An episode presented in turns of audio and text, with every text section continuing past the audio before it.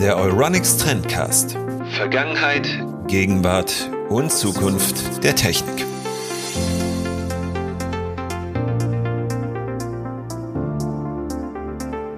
Und damit herzlich willkommen und hallo zu einer weiteren Ausgabe des Euronics Trendcast. Mein Name ist Jürgen Vielmeier, ich bin Redaktionsleiter des Euronics Trend Blogs und äh, an dieser Stelle begrüßt euch normalerweise mein Kollege Daniel Wendorf.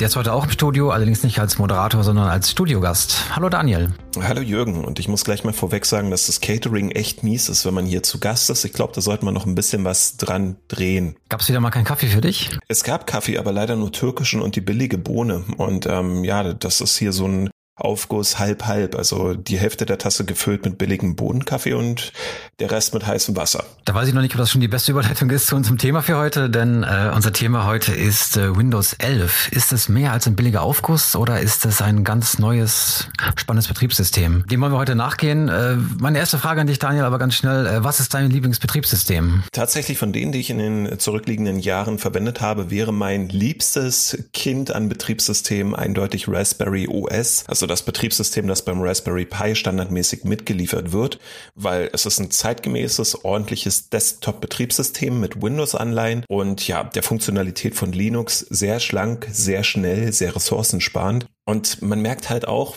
das wäre jetzt die Überleitung zum Thema, dass sich Windows 11 auch an solchen Betriebssystemen ein Vorbild genommen hat.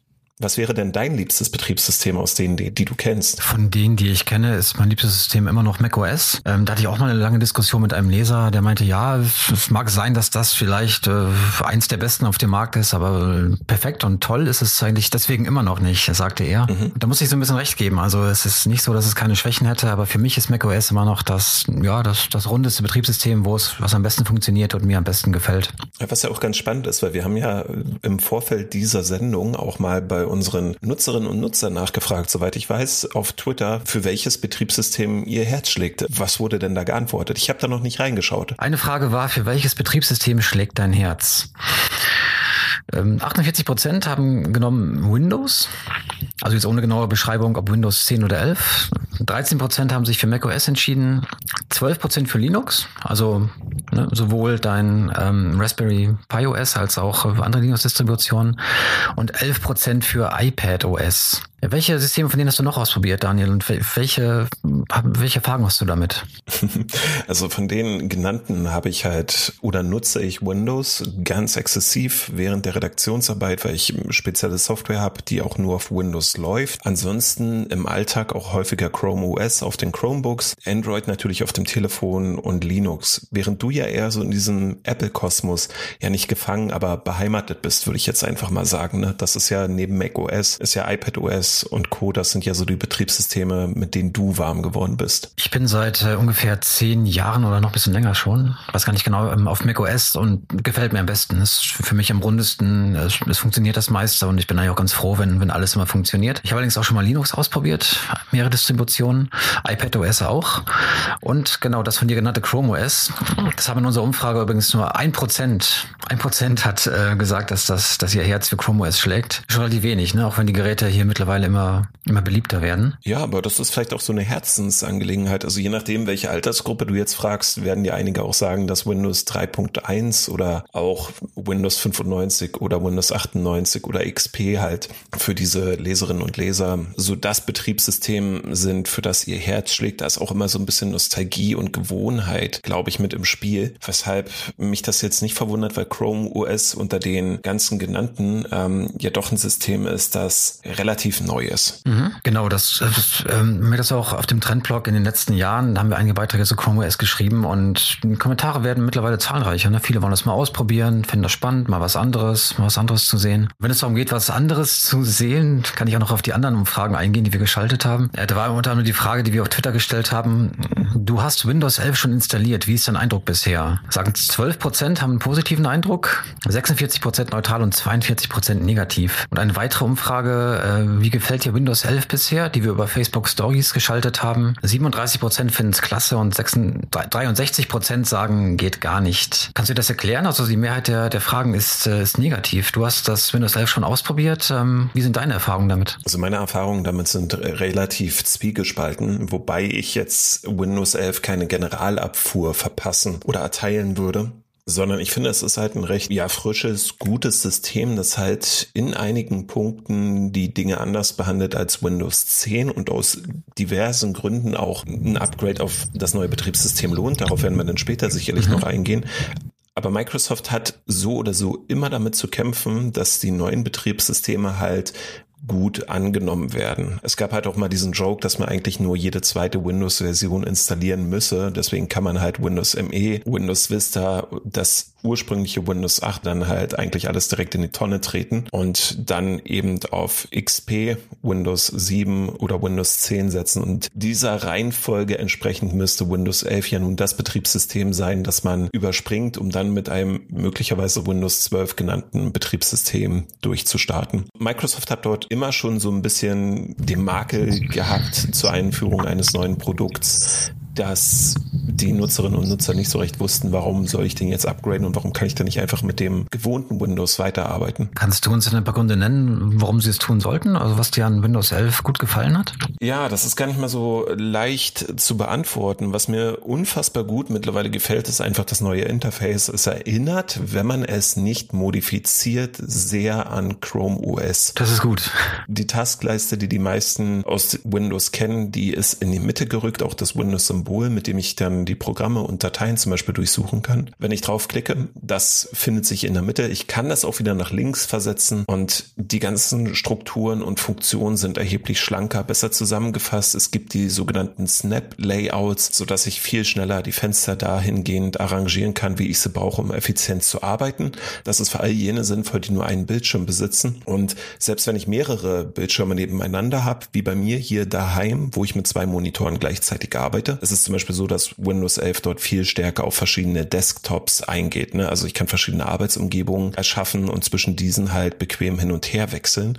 Das ist etwas, was Chrome OS als Standard mit dabei hat und womit man wirklich sehr gut und komfortabel arbeiten kann. Das wäre erst einmal die Kosmetik. Aber was noch viel wichtiger ist, ist einfach der Fakt, dass Windows 11 die Sicherheit mehr in den Vordergrund stellt. Auch ein Ärgernis, auf das wir dann später eingehen werden und ein bisschen inkonsistent. Aber eigentlich sollen sämtliche Inhalte, die ich dann auf den Festplatten ablege, die ich irgendwie ins Internet schicke oder die ich empfange, in irgendeiner Art und Weise bearbeite, ähm, on the fly verschlüsselt werden. Dafür brauche ich dieses TPM 2.0 beispielsweise das Windows dann auch nutzt, um Dokumente zu signieren beispielsweise. Also da wird sehr, sehr, sehr viel Wert auf Sicherheit gelegt und sind auch gewisse Mechanismen mit drinne, die Windows 10 gar nicht bieten konnte. Also erinnerst du dich vielleicht noch daran, dass vor anderthalb oder zwei Jahren eine ganze Reihe von Meldungen auf einmal auf den Portalen zu lesen waren, dass es Sicherheitslücken in Prozessoren gegeben hat? Ja, da war mal was, genau. Die kann man ja nicht ohne weiteres schließen. Also man müsste dazu die Prozessorarchitektur anpassen oder sehr stark in das Betriebssystem eingreifen und in die Art und Weise, wie Daten hin und her geschoben werden. Und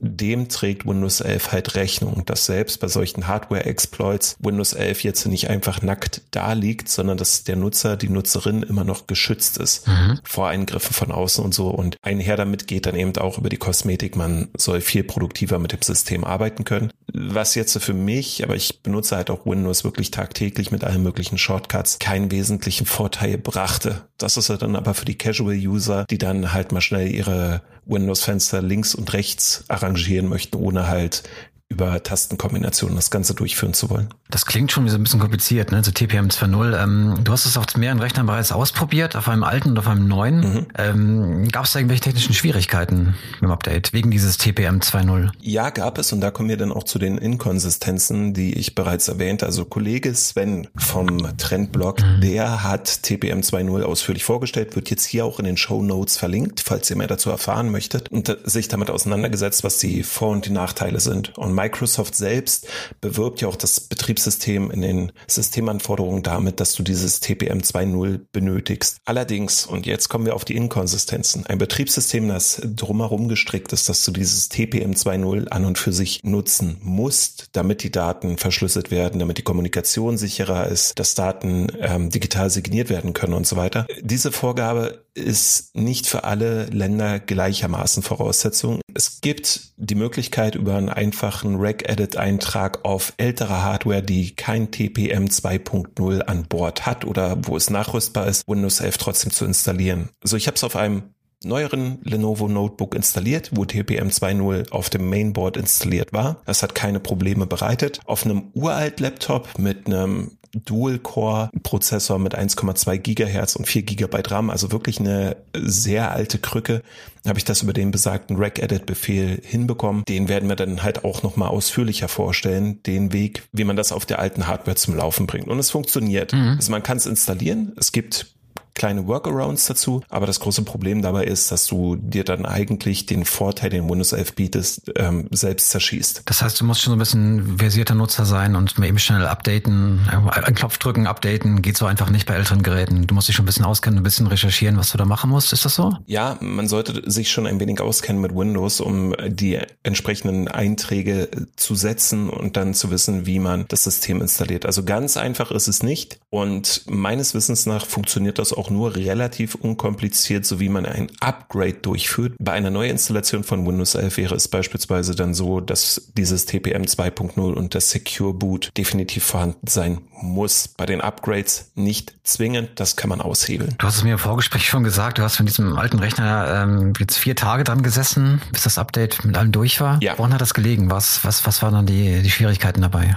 Es waren Schwierigkeiten, die auch schon mit Windows 10 auftraten, und zwar, dass Microsoft äh, Patches und Updates, die sie anbieten, nur in sehr, sehr, sehr großen Paketen zur Verfügung stellen, was dann dafür sorgte, dass dieses Gerät, das ich seit einem Jahr nicht aktiv nutzte, sich erstmal für die vergangenen zwölf Monate die ganzen Updates holte. Als die dann aufgespielt waren, und das dauerte dann halt schon mal drei Tage, musste ich dann halt nochmal das Image von Windows 11 runterladen, die entsprechenden Einträge setzen und er hat dann eben jetzt nochmal fünf, sechs Stunden insgesamt gebraucht, das System zu installieren. Fünf, sechs Stunden hat das gedauert.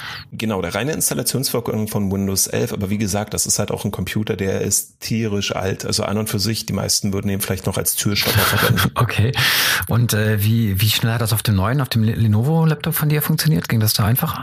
Ja, erheblich. Also zum einen, weil dort ein moderneres WLAN-Modul an Bord war, das auch erheblich schneller Daten transferieren konnte. Bin über die Beta dort eingestiegen, noch vor der eigentlichen Veröffentlichung und konnte dann später die Vollversion einfach aktivieren oder auf die Vollversion aktualisieren. Und da hat es summa summarum vielleicht 40 Minuten gedauert, mhm. aber das ist jetzt schon großzügig bemessen. Also es könnte auch wesentlich weniger gewesen sein, aber ich habe das nebenher laufen lassen. Das heißt, okay, das würde ja dann doch relativ schnell ähm, gehen, ne? also so schnell wie bei anderen Systemen auch, oder bei anderen System-Updates. Mhm. Gut, ähm, gehen wir doch nochmal auf die Einzelheiten von Windows 11 ein. Also ähm, du hast gesagt, ähm, das mit dem Sicherheitsaspekt ist eine tolle Sache. Was ist zum Beispiel mit der Gaming-Performance? Wie, wie gut ist die im Vergleich zu Windows 10? Nahezu gleich und das ist etwas, was mich dann schon so ein bisschen überrascht hatte. Ähm, ich muss dazu sagen, auf dem Lenovo, also einem aktuellen Rechner mit AMD Ryzen-Prozessor und einer entsprechenden Shared GPU war die Performance unter Windows 10 schon richtig gut. Also wir haben dort verschiedene Benchmarks drüber laufen lassen, in 3D-Mark vor allen Dingen, mit diesem Museums-Benchmark, den einige sicherlich kennen, den wir halt auch vorgestellt haben. Und ja, nach dem Upgrade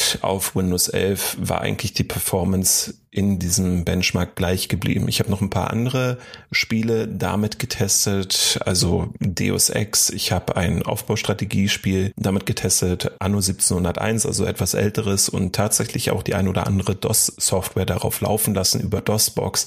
Das funktionierte alles hervorragend und ohne Probleme und ohne, dass es jetzt Performance-Einbußen gibt. Warum das eine Erwähnung wert ist, ist einfach folgendes, dass Windows nach einem Neuerscheinen einer neuen Version immer erstmal Probleme damit hat, überhaupt an die Performance der Vorgängerversion des Betriebssystems anzuschließen. Mhm. Das ist jetzt hier ein bisschen anders. Also sie sind jetzt schon auf Augenhöhe und dadurch, dass Microsoft dann auch nochmal viele, viele Ressourcen in die Optimierung des sogenannten Gaming Mode stecken möchte, ist damit zu rechnen, dass die Spiele noch ein paar Bilder mehr pro Sekunde rauskitzeln. War der Gaming-Mode auf Windows 10 denn optional? Ja, den musste man noch aktiv anschalten und auch wieder ausschalten, damit man dann davon profitieren konnte, dass Windows sämtliche Ressourcen in die Berechnung des Spiels steckte. Und das ist bei Windows 11 dann ein bisschen anders. Das Betriebssystem erkennt, ob ich ein Spiel spiele und dementsprechend werden gewisse Funktionen zurückgefahren, um einfach die Prozessorleistung und den Arbeitsspeicher frei zu machen. Und das ist halt schon ein gewisser Vorteil.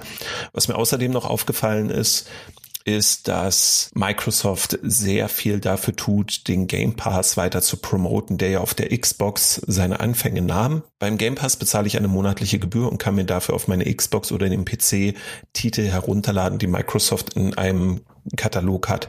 Neu ist jetzt, dass ich die Spiele auch streamen kann. Das bietet die Xbox an, das bietet Windows 10 auch an. Bei Windows 11 ist das jetzt allerdings noch weiter ins System eingebunden. Und welche Vorteile siehst du bei Windows 11 ähm, im Büro, so im Hinblick auf die, auf die Office-Software?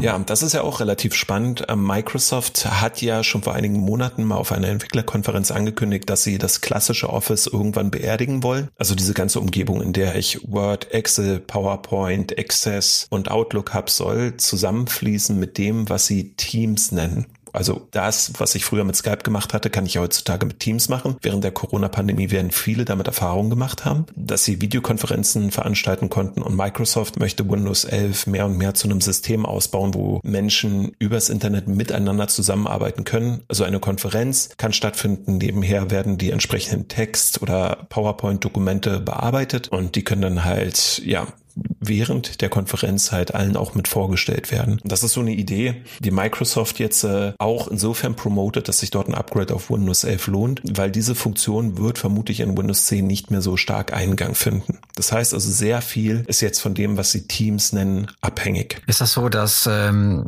Skype gar nicht mehr vorinstalliert ist in Windows 11, sondern dass jetzt Teams die Rolle übernimmt? Genau, also es sind einige Programme unter Windows 11 nicht mehr zu finden. Die kann man noch nachinstallieren zu einem großen Teil jedenfalls. Und die prominenteste App darunter ist auf alle Fälle Skype, weil Skype einfach durch Teams abgelöst ist auch sicherlich im Hinblick auf die Sicherheitsmerkmale. Wie gesagt, Microsoft geht auch damit hausieren in der Werbekampagne und die Software ist nicht mehr vorinstalliert. Und genauso fehlt beispielsweise die Sprach-KI Cortana, die optional noch aktiviert werden kann, aber standardmäßig nur noch für Unternehmen bereitgestellt wird. Das heißt, wenn ich eine Unternehmensversion von Windows 11 installiere, ist Cortana sofort mit dabei. Alle Privatnutzer müssen Cortana dann nachinstallieren. Ist der Sprachassistent dann damit so ein bisschen außen vor? Gibt Microsoft den nach und nach auf? Was meinst du? Hm, das ist eine sehr gute Frage. Ich glaube schon, dass sie nicht mehr ganz so viele Ressourcen in das Projekt stecken. Wenn man sich halt auch anschaut, was sie auf der Xbox machen, wo Google Assistant beispielsweise genutzt werden kann und Alexa, glaube ich, wenn ich den Artikel von uns richtig im Kopf habe, auch da werden wir in den Show Notes mal darauf verlinken, dann könnt ihr das selbst nachlesen, ob ich jetzt gerade Blödsinn erzählt habe oder nicht. Und ja, es ist halt einfach so, Microsoft fokussiert sich eben auf andere Bereiche, damit sie die stärken können, die bei der Kundschaft gut ankommen. Was kommt da bei der Kundschaft nicht so gut an? Tja, das ist davon abhängig, was du als Microsoft-Kundschaft verstehst, weil die klassischen Windows-Nutzer, die wird das halt herzlich wenig jucken, ob das jetzt halt vorinstalliert ist oder nicht. Und ob ich dieses Feature dann eben manuell nachschieben muss. Was allerdings, ich weiß nicht, nutzt du Office? Nutzt du Microsoft Office? Nein. Wärst du jetzt Chrome OS-Nutzer, dann hättest du das mitbekommen, dass dort zum Beispiel die Office-Apps rausgezogen mhm. worden sind. Und das hat nichts damit zu tun, dass Microsoft versucht, das Gesamt in Teams zu bundeln, sondern nachdem Microsoft jetzt über viele, viele Jahre einen Kurs gefahren ist, der sehr anwenderfreundlich war für all jene, die Word, Excel oder PowerPoint nutzen, drehen die sich jetzt so ein bisschen wieder zurück und versuchen, versuchen, Nutzern auf anderen Plattformen Steine in den Weg zu legen. Also auf Chrome OS ist das am prominentesten zu beobachten. Dort kann ich seit dem 15. Oktober keine Office-Apps von Microsoft mehr beziehen, beziehungsweise halt nutzen. Das geht dann nur noch im Browser, was nicht gut ist, wenn ich halt offline irgendwo in der Provinz meine Texte bearbeiten muss. Was es dafür gibt auf dem neuen Windows 11 sind, sind Android-App in einer gewissen Art und Weise. Hast du das schon ausprobieren können? Nee, das habe ich noch nicht. Und vor ein paar Tagen, als ich das ausprobieren wollte, war diese Funktion noch immer nicht aktiv. Also Microsoft selber spricht davon, dass es jetzt im Herbst dieses Jahres an den Start gehen soll. Der Weg dorthin zu den Android-Apps ist allerdings reichlich kompliziert, weil ich nur über Amazon auch eine interessante Partnerschaft, Microsoft Amazon, die ja an und für sich zum Beispiel beim Cloud Computing Spinnefeind einander sind, die arbeiten dort zusammen. Und zwar soll Amazon Android-Apps zur Verfügung stellen. Das heißt, Apps, die ich bei Amazon gekauft habe, die kann ich auf Windows 11 dann nutzen, während ich diejenigen, die ich über den Play Store bezogen habe, zum Beispiel für mein Smartphone, für mein Tablet, auf Windows 11 wohl nicht nutzen kann.